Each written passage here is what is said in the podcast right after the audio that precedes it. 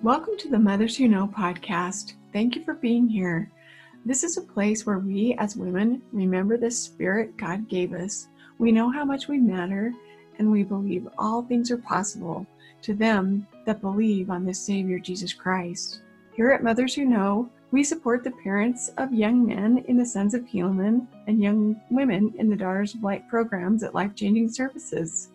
These programs provide therapeutic and mentoring services for youth struggling with depression, anxiety, self harm, pornography, and any other unwanted or difficult behaviors. We offer parent support, training, and resources for mothers and fathers seeking the best way to support their loved one. Any mother is welcome to join in the Mothers Who Know classes support and training you do not need to have a child in life changing services to join in. We hope you'll join us. I am Karen Broadhead. I serve as the director of Mothers Who Know, and I serve as the parent support specialist at Life Changing Services.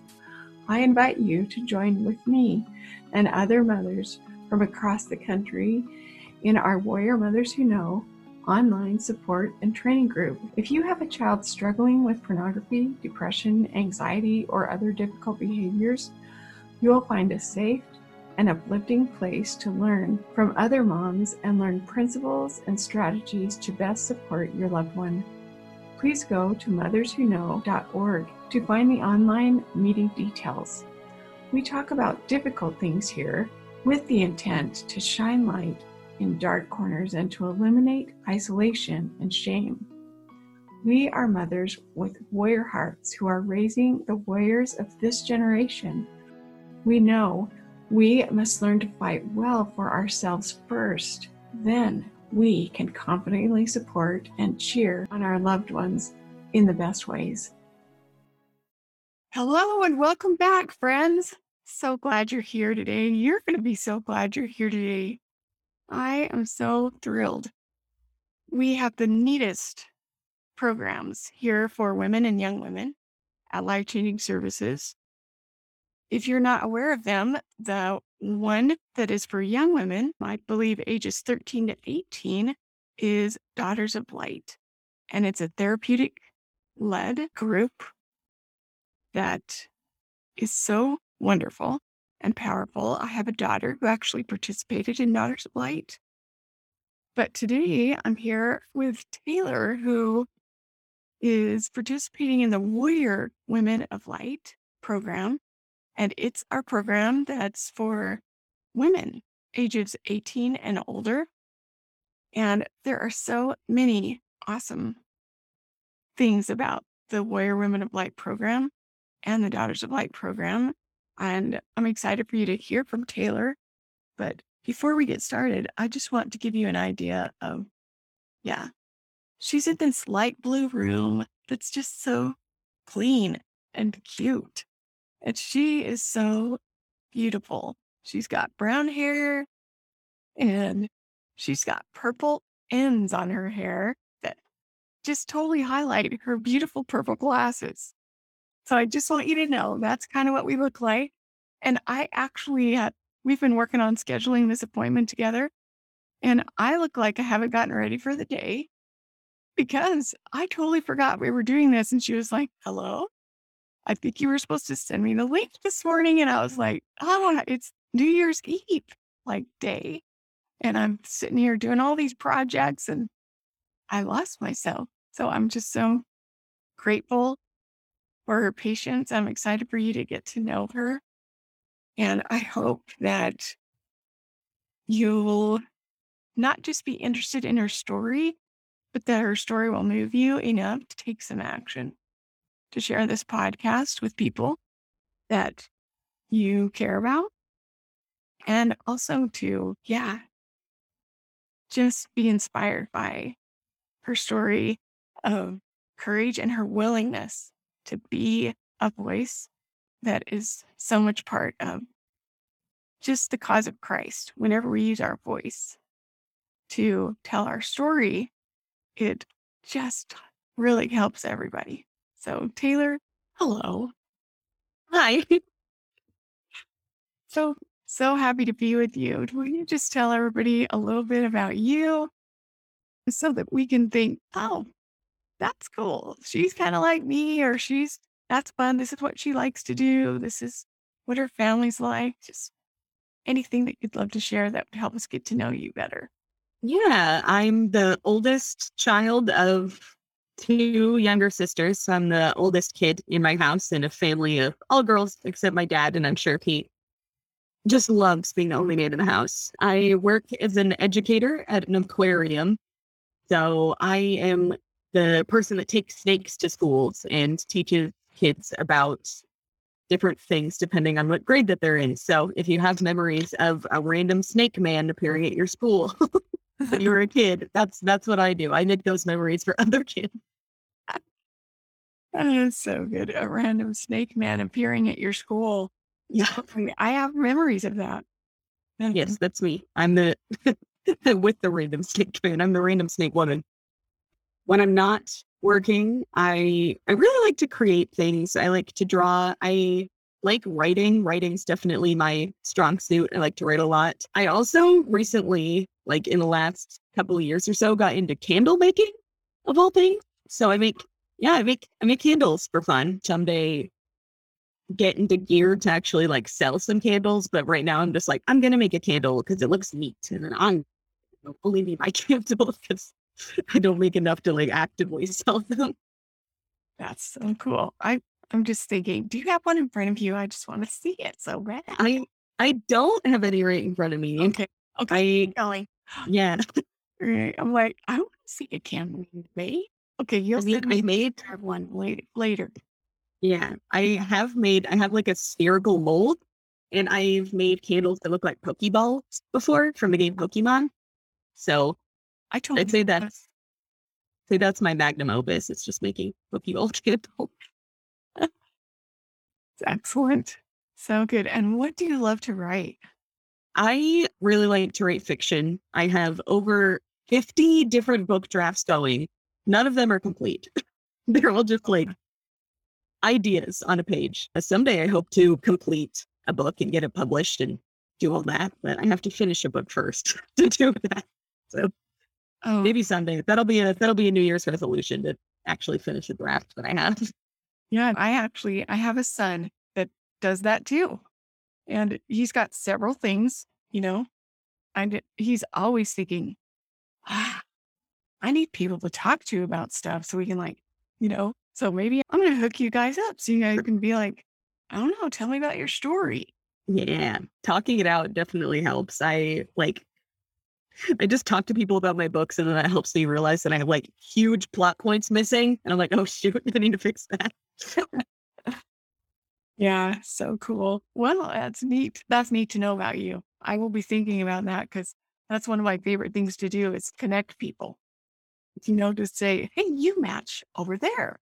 You should maybe be stronger together with this story thing. So Yeah. cool. It's awesome. And so how old are you? 20, I'm I'm 22. 22. Okay. I turned 22 earlier this month. So right. happy late birthday, me. Yeah, so good. And we talked before our, you know, podcast started. You told me a little bit about her aquarium job. So Taylor, I just think it's so neat to notice how you became an educator at an aquarium because I was like, what? I've been to that aquarium. It's a cool aquarium. So if you're listening from a different state than Utah, we have this very cool aquarium here in Utah. What town is it in in Utah? and Draper. In Draper. And yeah, it's just neat. And it's by this really weird, what is that thing by you? It name is Eco, and I don't remember what that stands for, but everyone just calls it the claw Okay. because that's what it looks like. It's just this big, giant alien claw thing. Yeah. It used to belong to the band U2. It was their stage from when they went on tour, and then they gave it to us, and so we set it up like this centerpiece to our outdoor expansion. So Oh, got a big alien spaceship out there. yeah. So it actually belongs to the aquarium. Yeah. Okay. I'm just so happy to know. I mean, how many questions have I had about that as I've driven down the freeway? Think, why is that there? So Well, that's neat to know. Yeah. Okay.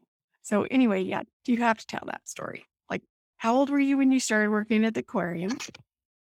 Yeah, I was 18, so I'd just gotten out of high school, and my parents let me be a freeloader, let me just float for the summer. And then they're like, okay, you need a job or you're going to start paying rent. And I was like, I don't want to do that. So I went out and started getting job interviews. And one week, in one week, I had three job interviews. I had one at like a drink shop, I had one in like a sewing store, and then I had one at the aquarium.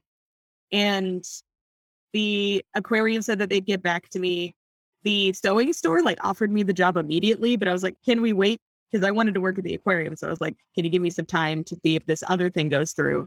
And the aquarium took longer than the deadline I gave the sewing store to tell me whether or not I got the job. So it was a lot of prayer. It was a lot of faith, but I was like, okay, I'm going to turn down the job at the sewing store and I'm going to just hope this aquarium thing works out. And lo and behold, it did. I got on on the guest services team. So I was selling tickets and cleaning the building and things like that. And I was on that team for about two months. And then what I really wanted to do was be an educator on the floor. So I wanted to be walking around the exhibits and talking to people about the animals in there. But I thought you needed a college degree for that, which I didn't have one at the time. Still don't have one right now. I'm working towards it. We'll get there. But I signed up to be a volunteer on the education team. And the volunteer process, you had to do an interview as well. And so in the interview, I'm getting interviewed by one of the supervisors on the education team I wanted to be on. And he's like, Why are you trying to be a volunteer? Why don't you just apply to the team? And I was like, I can do that. And so I applied to the team and I got on and I was on that team for almost three years. And then I was in the penguin exhibit of all places. And I was helping like keep track of how many fish the penguins were eating. And this random idea rained down upon rained down upon me that said I should apply for the school programs team. And I was like, you know what? I should. And I did. And that's the team that I'm on. And I've been on that team since June. And I do think it was a good change for me to make because now I have weekends off on public programs on the on the floor. I had to work all Saturdays and like one Sunday a month. I don't have to work any Sundays now, so that's really great. Yeah. And I feel like it was the right step for me to take. I work with amazing, wonderful people. I've made so many friends, and I'm really happy with where I'm at. So there's been a lot of God's hand has definitely been in my aquarium journey over the past couple of years. Oh, that is so awesome. And doesn't that just infuse infuse a person with just more confidence when you think, I really like these people I'm working with. I really like this place I'm working at. Yeah. And for them to be so supportive and and notice how cool you are. So good. That's so neat. I love that for you too. So good. And so you touch snakes. Yes. Yeah. And when you first got to the aquarium, were you afraid of snakes? Nope. No. No. My parents were never afraid of snakes. So I'm not saying that every person that's afraid of snakes had it like instilled on them by their parents, but Yeah. that wasn't something I was raised with.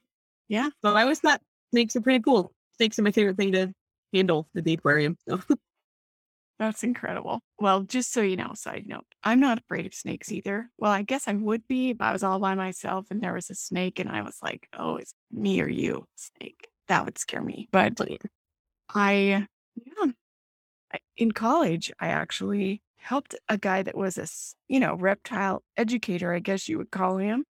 And he, he and I were in the same major and he actually gave me a little job to go around and be a snake assistant. no. Yeah. So we, anyway, they are just so much more interesting and cool than people think. Like just the mere fact that I always thought snakes were slimy, Yep. And they're not. right? Yeah, they're so cool. Yeah. Yeah. And okay, so tell me another thing I thought that was kind of cool. And I wish you guys could see the picture of this. But yeah, I said, Would this be a weird question for a podcast before we started the recording? And I just said, Now that you have all this experience and are educating people about things at the aquarium, have you noticed any crossovers? Like when I work with these animals and now I have all this information and knowledge about stuff, and I'm I'm at the level where I'm educating people.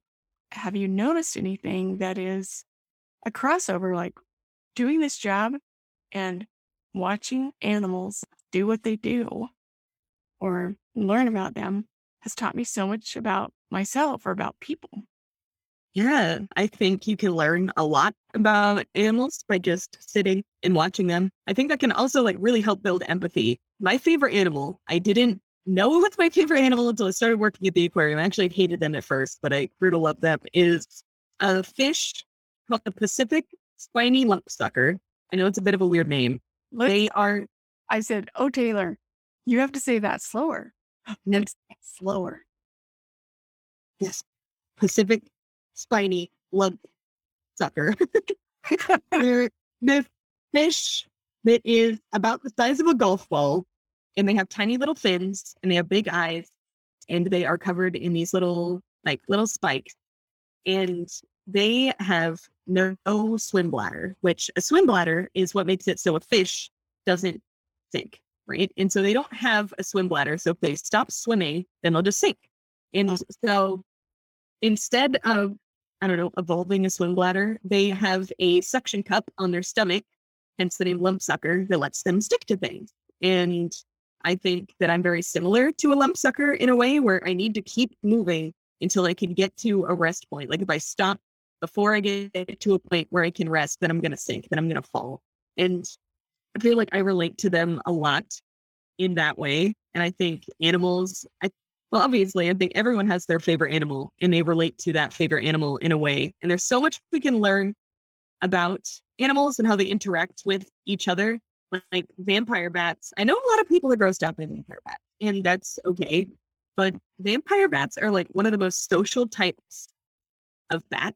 And they they need like a certain amount of blood to survive the night. And if they don't get that amount, then they won't survive. And since they have such like a tight knit community, bats will give each other like blood from their stomach to feed them so that they can survive the night and they'll stay together in groups. And I just, I don't know. I think it's amazing. I had no idea that bats did that for each other. yeah. I didn't even know bats needed blood to survive the night.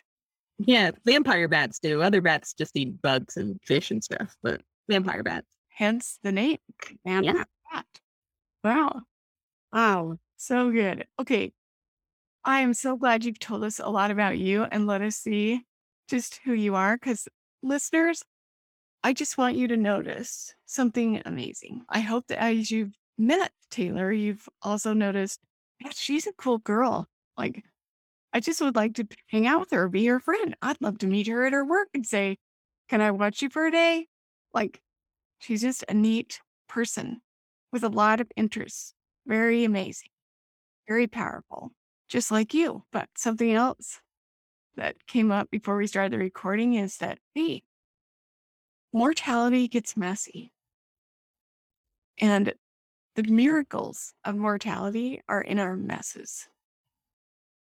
And so I just want you to consider that if you also have amazing things going on with you, things you love to do, things you're good at, just celebrating that your worth is locked in. Like we don't even have to ask ourselves, who am I anyway? I need to get my identity intact. It's already been decided.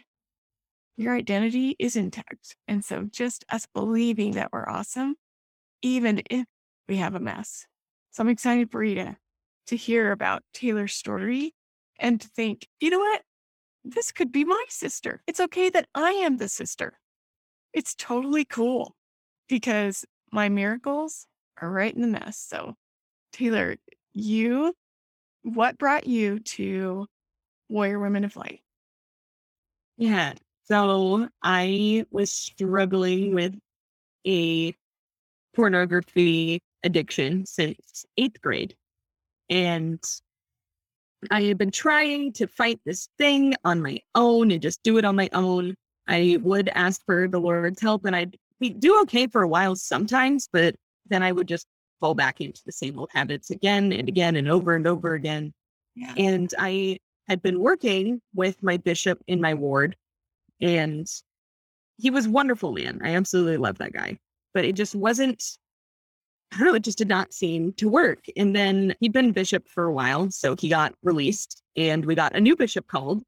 And I remember being in sacrament meeting the day that he was called. And I was like, okay, well, I need to go tell this new bishop my secret.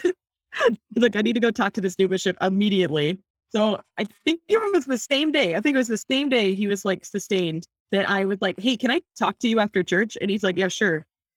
And well, not exactly like that, but I went to his office afterwards and I spilled my guts, for a lack of a better term, about how I'd been struggling with this thing for so many years and how I didn't like the way it made me feel and how I felt awful and terrible. And it took him a lot of convincing to get me to want to do it program, to want to do it was called Daughters of Light when I joined, and then it moved to Warrior Women of Light. It took him a lot of convincing to get me to do it. yeah. I was like, I don't I don't want to talk to the other people about this. I was like, I feel ashamed. I feel bad. I don't want people to know. And I don't know. I don't know what flipped the switch, but I filled out the paperwork and I did my my intake interview with my therapist, which she knows this. I did not like her to start off. I was like, this is not going to go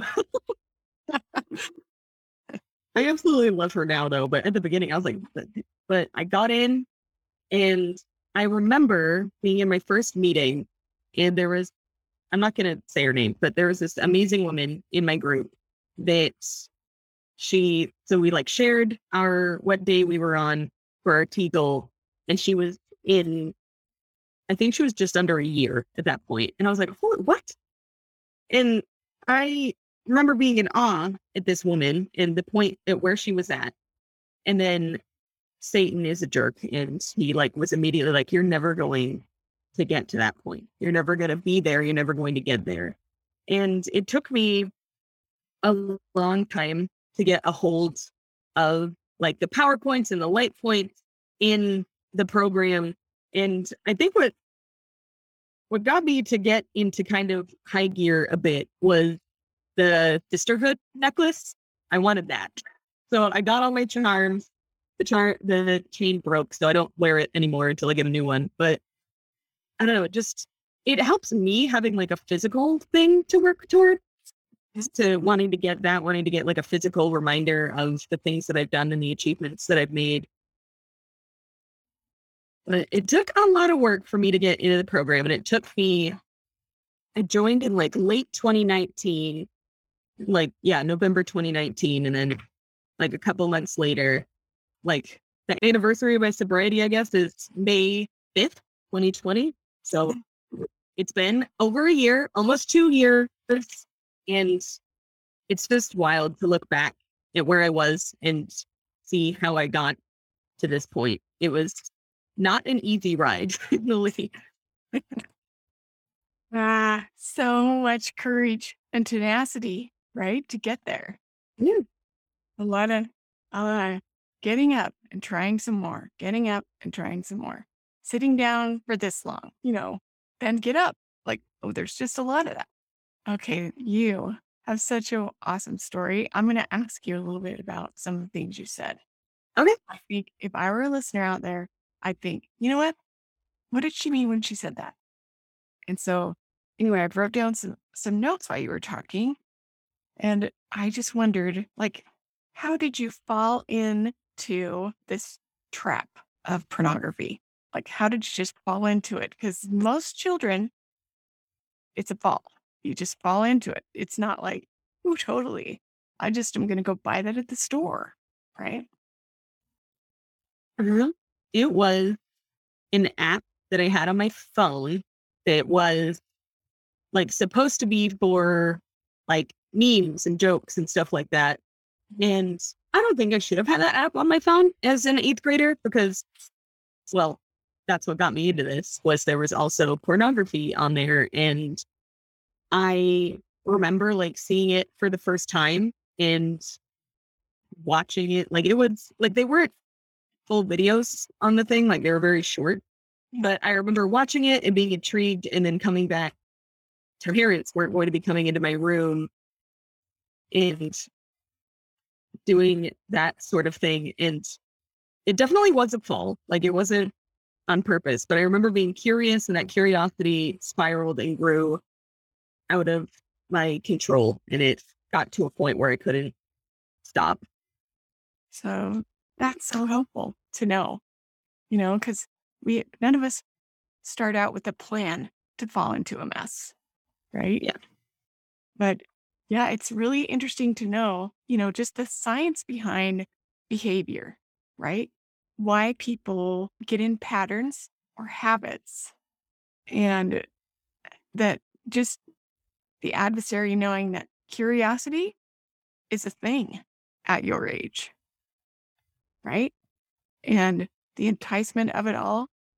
Yeah. And then that the science behind just getting in that looping pattern, that thing that we go to whenever we're bored or lonely or lazy or, you know, just any of those things. So good. All right. So, what did your parents ever find out? That oh my goodness. yes. I remember realizing, I think I was in ninth grade. I don't remember exactly how old I was, but I remember realizing that this was not a good thing that I was doing. And I don't know what led me to that. It was probably the spirit, something I heard in church Mm-hmm. or at school. I don't know. But I was like, this is not good. I need to get out of this. And my parents' room had, they have like a walk in closet. And that was where I went to pray for guidance. And I was like, I don't know what to do. And I remember my mom walking in on me as I'm praying and crying in her closet in the dark. And she's like, Oh, I'll I'll I'll leave. like, oh, I'll go, I'll I'll leave you to it. And I remember not wanting to tell my parents. And I think it was like a Sunday. I was still in my Sunday clothes. Like this is after praying in the closet, like a couple days later. And I went to my dad in his room and I was crying in his arms as I told him what was happening and how I didn't like it and that I had a problem. And I remember my dad saying, Are you sure? I was like, Yeah, I'm pretty sure. And I was Mia Maids president at the time, back when it was called my so I was there. I don't know what it's called now. And we set up like an interview with my bishop. And I remember being terrified that I was going to lose my calling because I liked my calling.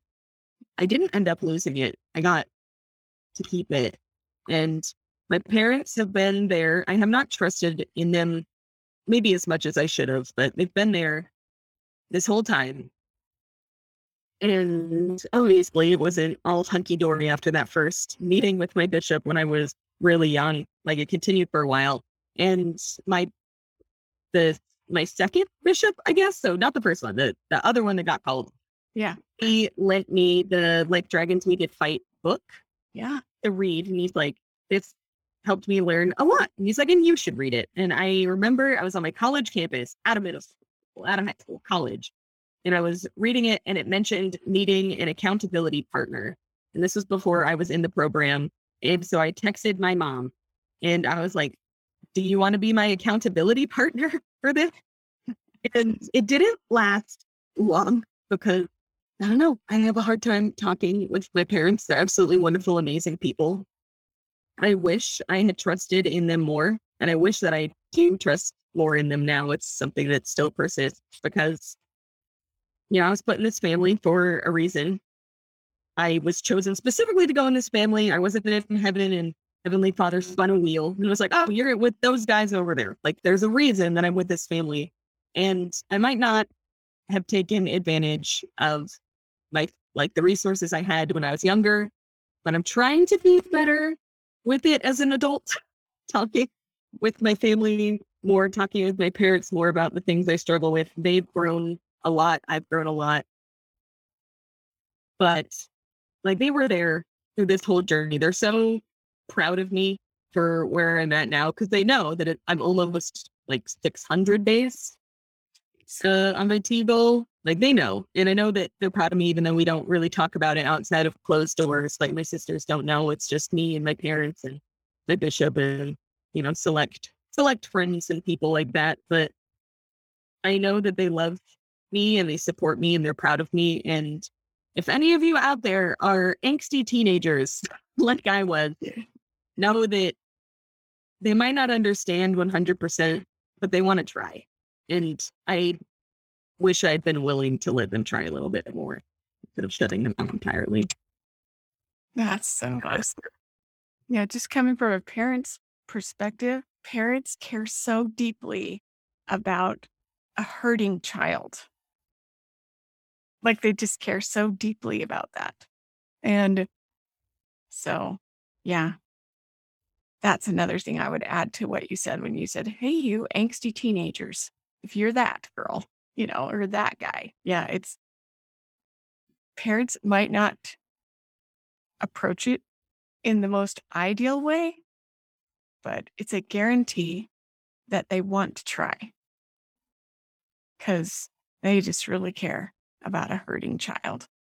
And sometimes we're having the thoughts like I, that you're hurting doesn't really come to mind, but that you're bad or that you're there's something wrong with you, those kinds of things, right? So you have this picture in your mind. Did you have this picture in your mind, Taylor?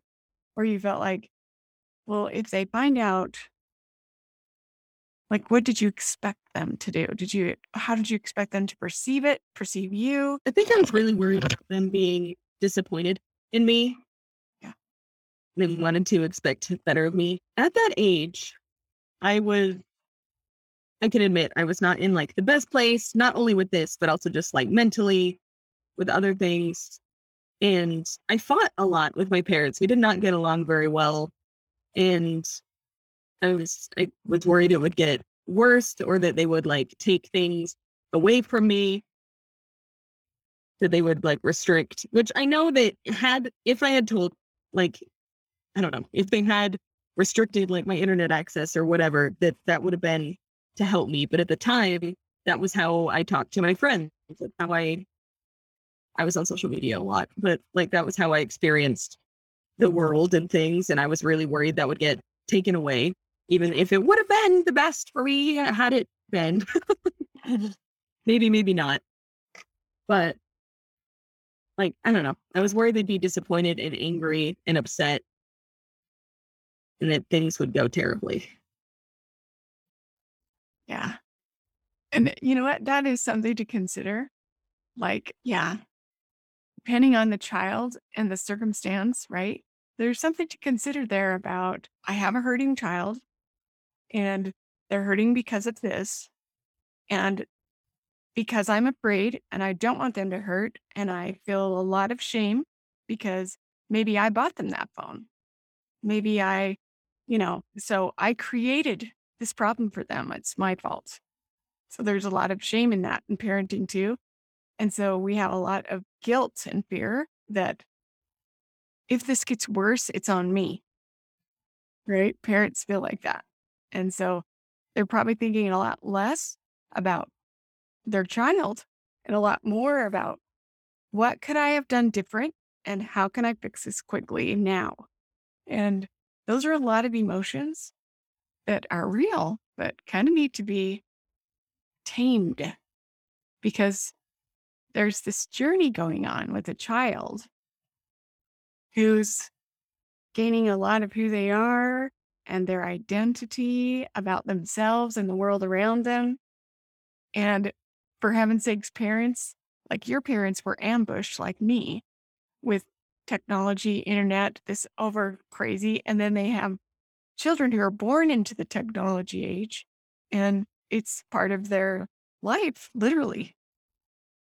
And so there are some things to be navigated and considered there. And you bring up a point that I bet is so much more prevalent than we as parents would even imagine that I know I'm doing something I don't want to be doing, but I don't want to lose these things.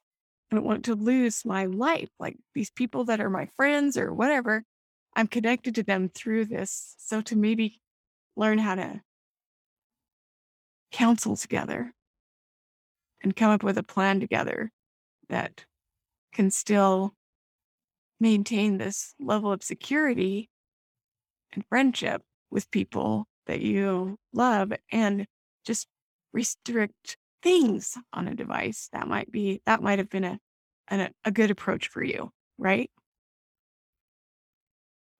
Yeah i think that would have been a good approach for me. My parents did eventually get things to do that yeah so good thanks for sharing that one of the things you say is a T goal. Can you tell us what a T goal is? Oh, yeah. Yeah. So, in Warrior Women of Light, there are two types of goals that you do. You have your power goals and your light goals. So, your power goals, it's PWR, it's pray, write, and read. So, praying daily, writing in your journal, and reading your, the scriptures or the words of the prophets.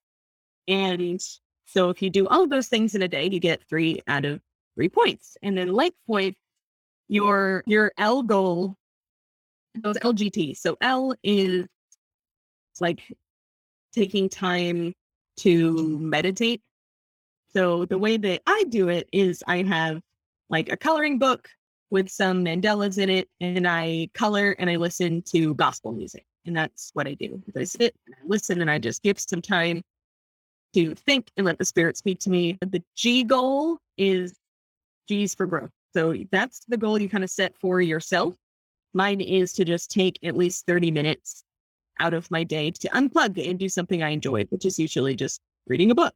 And then your T goal is like what you are working towards, which for me, it was being like not watching pornography anymore and so your T goal, that's what that refers to. And that counts in days is what your T goal does.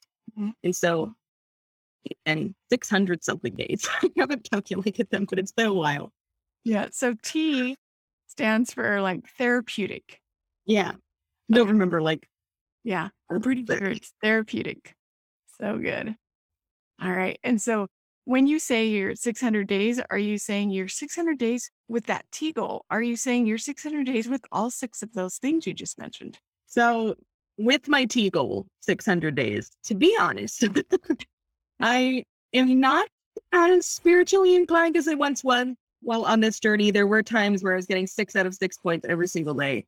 Yeah. And I am not at that point in my life right now. I'm trying to get back to it. I don't remember when I fell off the bandwagon of daily scripture study, but I want to get back onto it. And I feel like I self sabotage a lot because I read the scriptures before I go to bed, and then I go to bed really late at night, and I'm like, I am tired. I want to go to bed instead of read late scriptures. But that is a place I'm working to get back towards. It's a place where I want to be, where I'm back in the habit of daily scripture study and writing in my journal and praying daily. But right now, I'm getting back to it. It's a journey. That's so cool. And it, you know what? I I just want to thank you for saying it like that.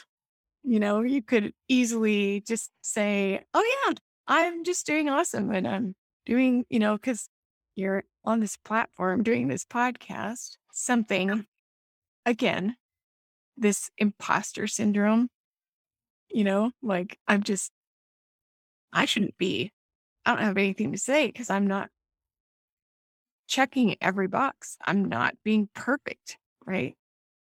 But isn't it incredible?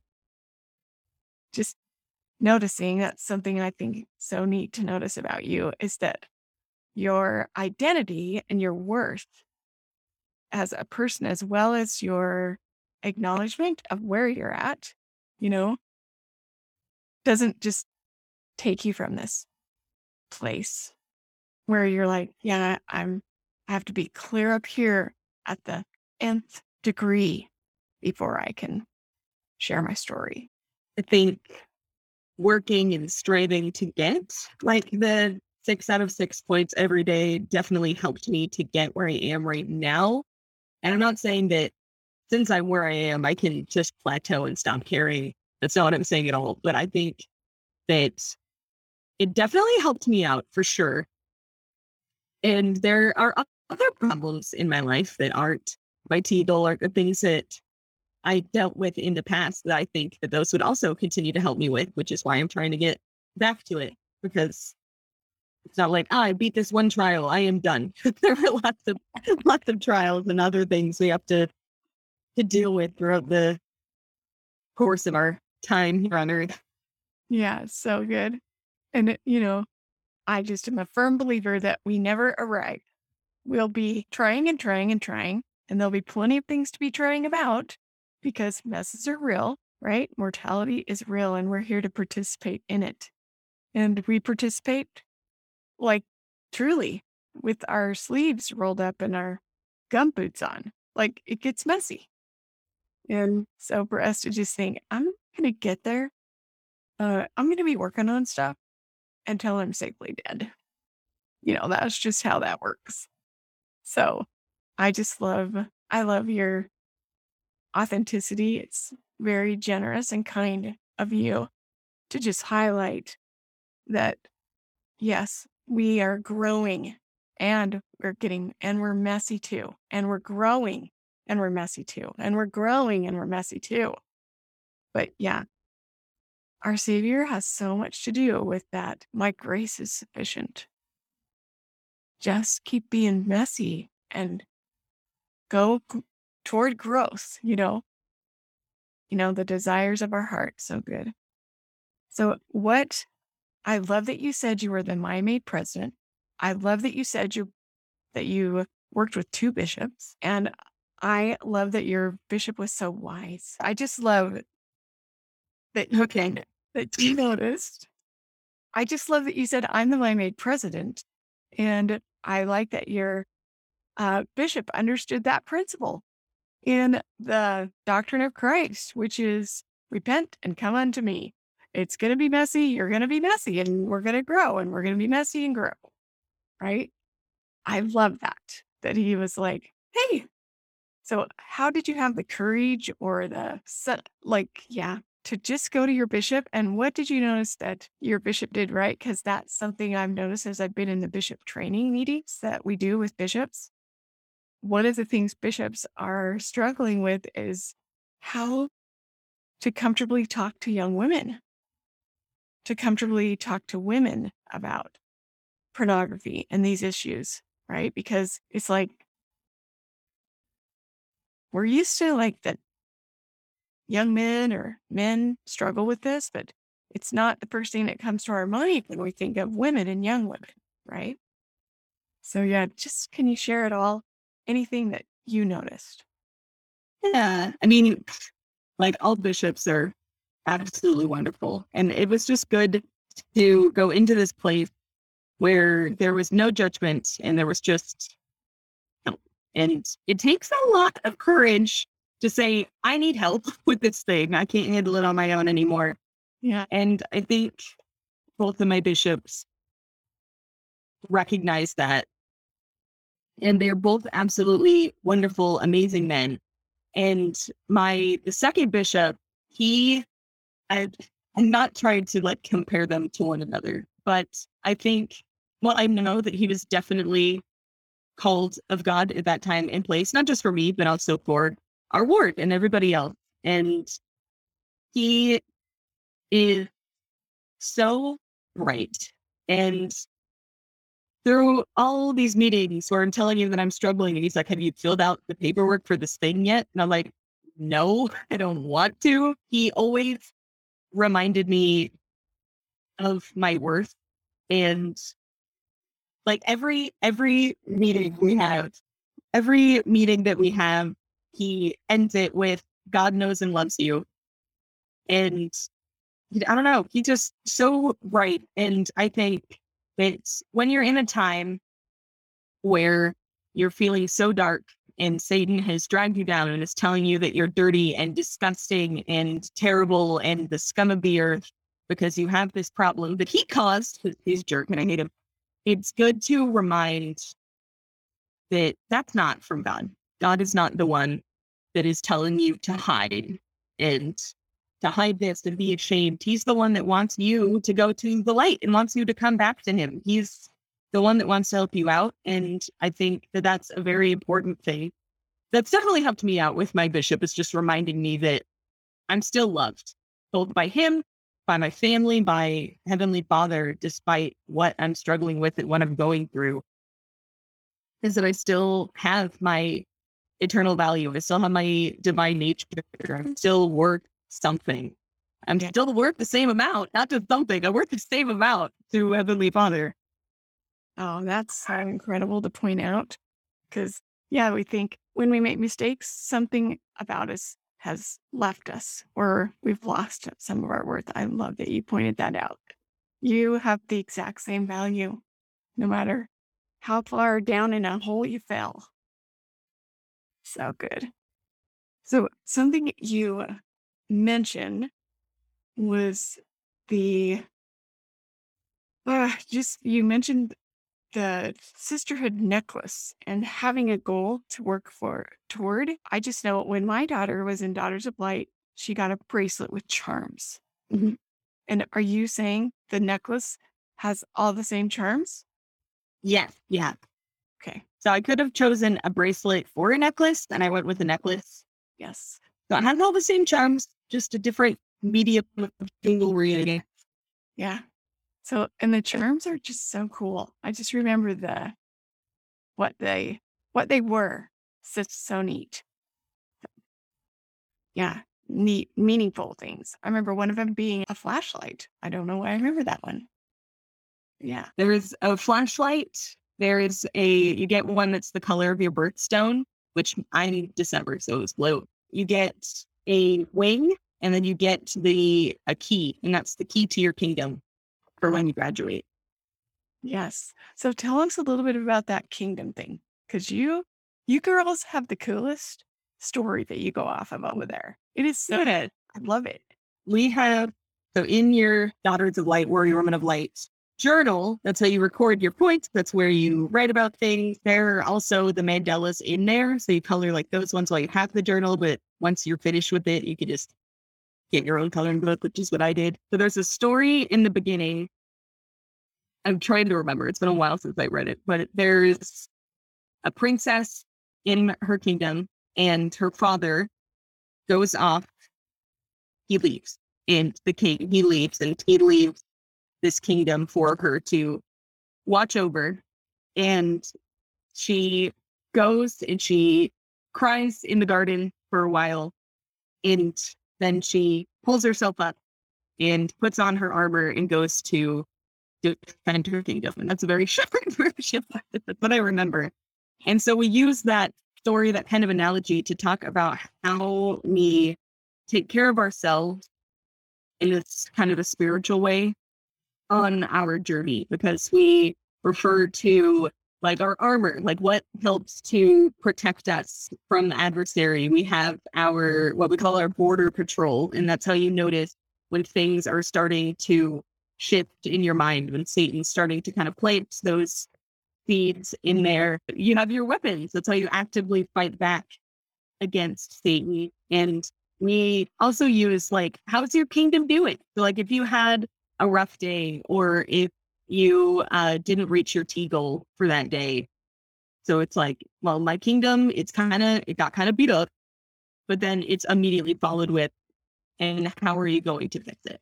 And I love that. I love that it's never what's wrong. It's always like, okay, what happened? And what are we going to do moving forward? It's not just you screwed up. It's let's, let's fix it. Let's move on. Let's see what we could do better for next time. Mhm. And uh, it gives you a language too. Like, you know, I don't know. So are you just going to cry in the garden? Yeah. Are you going to crack the garden or are you going to don your armor and your weapons and don't fight? It's excellent. I love it. I love it. So, what about the sisterhood in Warrior Women of Light? What have you noticed about that? Just uh, interacting with other gals and you guys working together on stuff? Oh yeah. They are absolutely amazing. I have not gone to my group in a while. I will admit it's been a bit, and every time I go, I just leave with a smile on my face because these women are all so amazing. Like I remember, like I like I said when I got in my first group, and there was that one woman that had graduated and she'd beaten it, and I was like, holy crap, that's that's a lot of days.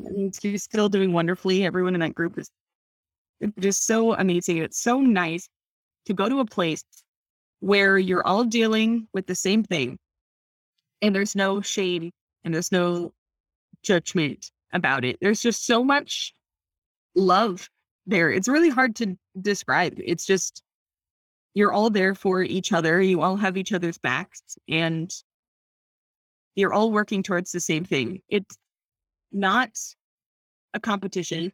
I think that's might have been how I felt for a little while, where I had people that joined around the same time as me and they were doing better than me. Like I remember someone joining and they like like I remember having my T goal be like zero or just one for a lot of weeks when I would report my point. And this person just like right off the bat was just doing great. And mm-hmm. I think, well, not I, I know a lot of things. So I know that that's what Fate wants is he wants it to be a spirit of competition. He wants you to fight against each other. And the thing is, is the race isn't against each other. The race is against Satan. It's against the adversary. And I don't know if people have had the same thought that I have of being disappointed in myself for not being at the same point as other people. But we're all on our own journey. And my bishop, I cannot understate how amazing this man is. He's described it this way as our journey is not a ladder. We are not climbing a ladder. And then if we hit a wall, if we don't meet our T goal, if we relapse into old behaviors, we don't fall off the ladder and start from the bottom. We're on a path. And sometimes we veer off of the path and we need to find our way back to it. And you like don't need to climb back up to where you once were because each lost battle you have or each day you don't meet your T goal or each rough day you have builds strength for the next time. Because I don't think I would have succeeded to, and well, keep saying things. I know that I wouldn't be where I'm at right now if I didn't have a ton of failures. Because I've grown a lot. I've learned a lot about myself, a lot about Satan, a lot about my heavenly father. And that helped me. Like all those lost battles, did they stop? Yes. Did they get me to where I am right now because they helped me to learn and grow? Yes. Wow, I love it. Well, um, do you guys in Warrior Women of Light answer the question, why are you fighting and why don't you just give up? Yeah, we do. We have not like every session. Maybe they do it now. It's been a while. Yeah. but we have questions that we ask a number of different ones, like the one with like, how's your kingdom doing and what can you do to fix it and things like that. And Yeah. one of those questions is, why are you fighting and why don't you just give up? And for me, it's right now, it's because I came too dang far to let Satan do his gross, disgusting magic. Not magic, but he doesn't, Satan does not have a right to my thought or to my body or to my actions. The person that's in control of those things is me. And I don't want anybody else to, whether it's Satan or, you know, someone else, I don't want anybody else to have control over me the way that I let him have for so long. Because I am my own person. I am a daughter of my Heavenly Father, and I want to do what I can to make my Heavenly Father proud and also to get back to Him. And I'm not going to let Satan ruin that. And I fight for myself. That's myself in a way, and also for my future. I do want to get married and have kids someday in the future. And I think that if I was still in the bad, dark place that I was, that that would be a mm. lot harder. Yeah. It'd be harder for me to focus on something outside of myself. But I fight for me. I fight for my future, my future family. I fight for other people that are also fighting so that they can see that it can be done. Because I honestly thought it was impossible because I had been in the thick of it for seven years. And I was like, there's no way, no way that I'm going to be able, this is going to plague me for the rest of my life. And it makes me kind of laugh to look back at that now. That's so good. Oh, it's incredible to have that testimony of people who've gone before you on very similar journeys. Yeah, I love the reasons why you fight and why you don't give up. They're so awesome.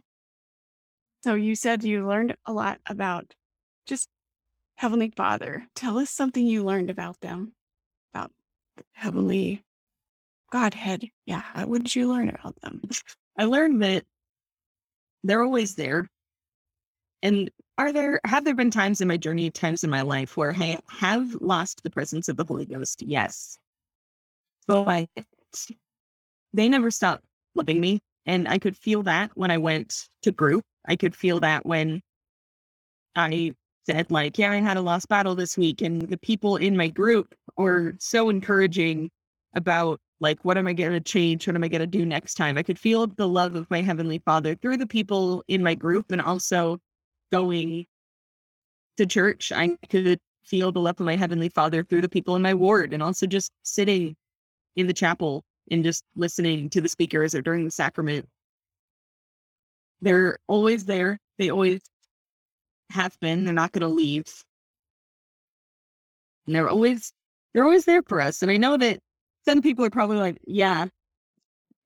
like, you know, some people are like, yeah, I already knew that. But I feel like it took, I needed to learn that for myself was that I'm never alone, even if maybe at sometimes it feels like I am, or maybe that I deserve to be alone.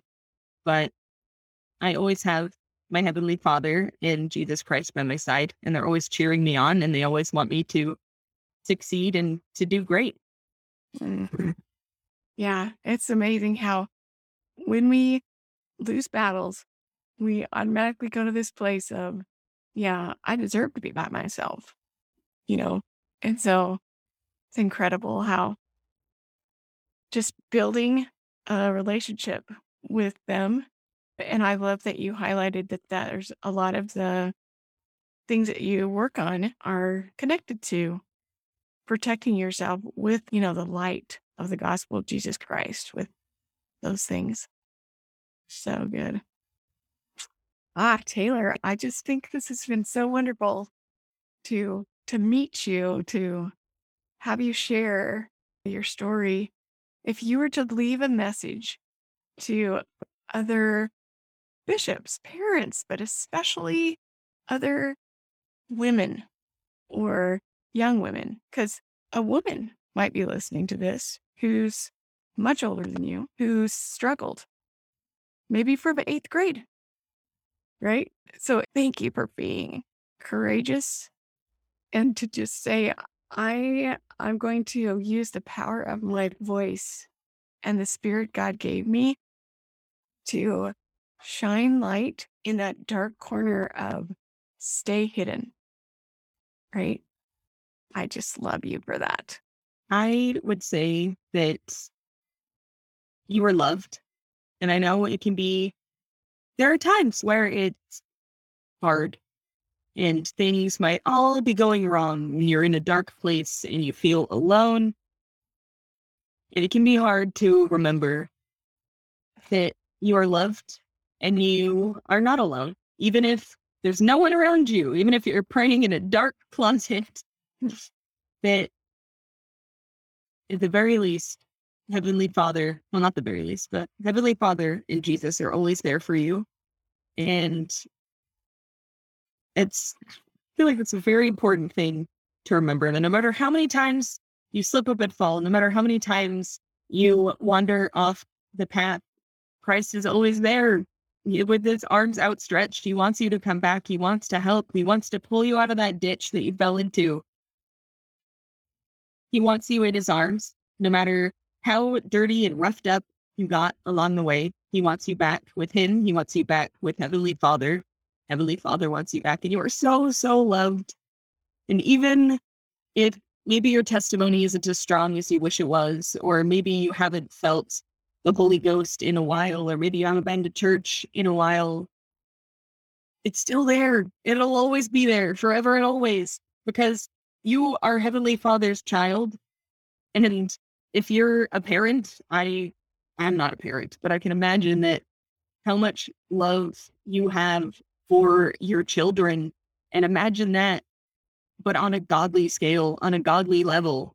It's, I don't think we could really comprehend that with our with our fragile mortal body.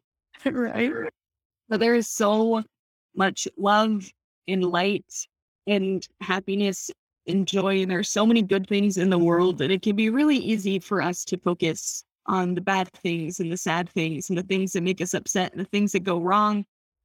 But try to remember that there's so much good in the world too. There's so many good things that happen, even if it's just it just snowed outside here. Maybe you really like snow and think it's so pretty that there's snow outside, or that someone smiled at you today, or I don't know, something. There's so much good out there, and it can be hard to remember when you're in a dark place and you feel alone. That there's good and there's love and there's light and there's happiness, and it's all available to you just because you're having a rough time and you might not be doing things that are necessarily conducive to Heavenly Father's plan or things that you're ashamed of or you feel guilty about. There's, it's always there. It's always, you're always able to access that. And there's a piece of advice that my therapist in group gave me. And there was a point where I follow a lot of like artists on social media and sometimes they don't draw the most heavenly things. Mm-hmm. And it got to the point where she asked me whether or not I want to. She's like, What do you want to do more? Do you want to support these artists or do you want to be sober? And I think that with anything that, like that, anything that has you keep falling into the same old traps, I think that's something you need to ask yourself is, is this more important to me than being sober, than getting back to Heavenly Father, than being happy and all these things. It's like the the people that the Anti-Nephi-Lehies that buried their weapons of war, they buried them deep in there. They didn't kick a little dirt on them and say, maybe I'll come back for it later when I need it. They buried it deep in the earth so that there wouldn't be any temptation and they wouldn't be able to reach it without a lot of effort and a lot of having time to think about it if they were going to go back and dig up those weapons. Not just, I think this life can be about sacrifices, and those sacrifices can be really hard. There are hard things that happen in life and happen in this world. And I think that it's all going to be made right in the next life hard hard bad things happen but there is an eternity of light and happiness and joy that's waiting for us and we can access some of that right now. Not all of it but we can still access some of that on earth and just get a taste of what eternity is going to be like if we just keep pushing and keep trying and striving to go in the right direction even if it's just one little step a day just keep moving and keep trying it. Don't give up no matter how hard it gets. Because eventually you're going to find rest in the arms of Heavenly Father and Jesus Christ, and you're going to make it. You're going to crest that mountain and you're going to succeed, even if it takes a whole lifetime, or maybe it just takes a long time. We're going to get there and we're going to be okay, even if it might feel like the world is falling apart around you, especially right now. the world is kind of a mess, but it's all going to be okay. We just need to keep trying and just remember how loved we are. Just remember where we came from and that we're trying to get back to that. We're trying to get back to our Heavenly Father, to Jesus Christ, and back into their arms, being able to constantly feel their love. It's always there, but sometimes we don't notice it. Taylor, You are a beautiful angel. Thank you. Thank you so much. We're so grateful. Yeah, I just, invite you if you're thinking, well, how do I find this program, Warrior Women of Light, Daughters of Light? If you're listening, you can go to lifechangingservices.org and on the home page, you'll just scroll down until you see, oh, look at that. There's something called Warrior Women of Light right there. Daughters of Light right there. Yeah. Thanks everybody for being here. But Taylor, bless you. Thank you so much for, I feel like I have the coolest opportunity. I feel like all day today, I'm just going to be able to do whatever I want because I'm on cloud nine being with you. Thank you for being with us today, Warrior Moms. I invite you to make a donation at the top of our website, motherswhoknow.org. Any amount you can afford today will help us keep Mothers Who Know services free for all moms. Thank you so much for your generosity. Moms, remember your divine identity and great worth. Continue in your courageous efforts to support God's great work. Notice the miracles you see every day, the evidence of the Savior's love and mercy. Find the message in your message. Reach out and share the principles you learn in Mothers Who Know with other mothers. You are God's secret weapon for good in this world. Finally, a few pieces of information for you. I recommend a few other podcast channels to listen to. Like Dragons Do They Fight podcast, that includes interviews and stories with those that have struggled and overcome something in their life. And the Eternal Warriors podcast, hosted by two YSA age young men who share their story, teach valuable lessons, and interview special guests. You can follow us on our social media pages on Facebook under Mothers Who Know.lcs or search for Mothers Who Know, and on Instagram, username at mothers underscore who know. Last, if you would like additional support and training, please go to mompowertraining.com to sign up for the next eight week Mom Power training class for all moms. You can also go to the Mothers Who Know website at motherswhoknow.org or our parent company, Life Changing Services, at lifechangingservices.org to learn more about our excellent services to support you and your loved ones. Thank you so much for listening today. Please feel free to email me anytime with questions or to set up a complimentary 30 minute appointment to visit. Please email me at motherswhoknow at lifechangingservices.org. Looking forward to hearing from you, amazing moms. See you next time.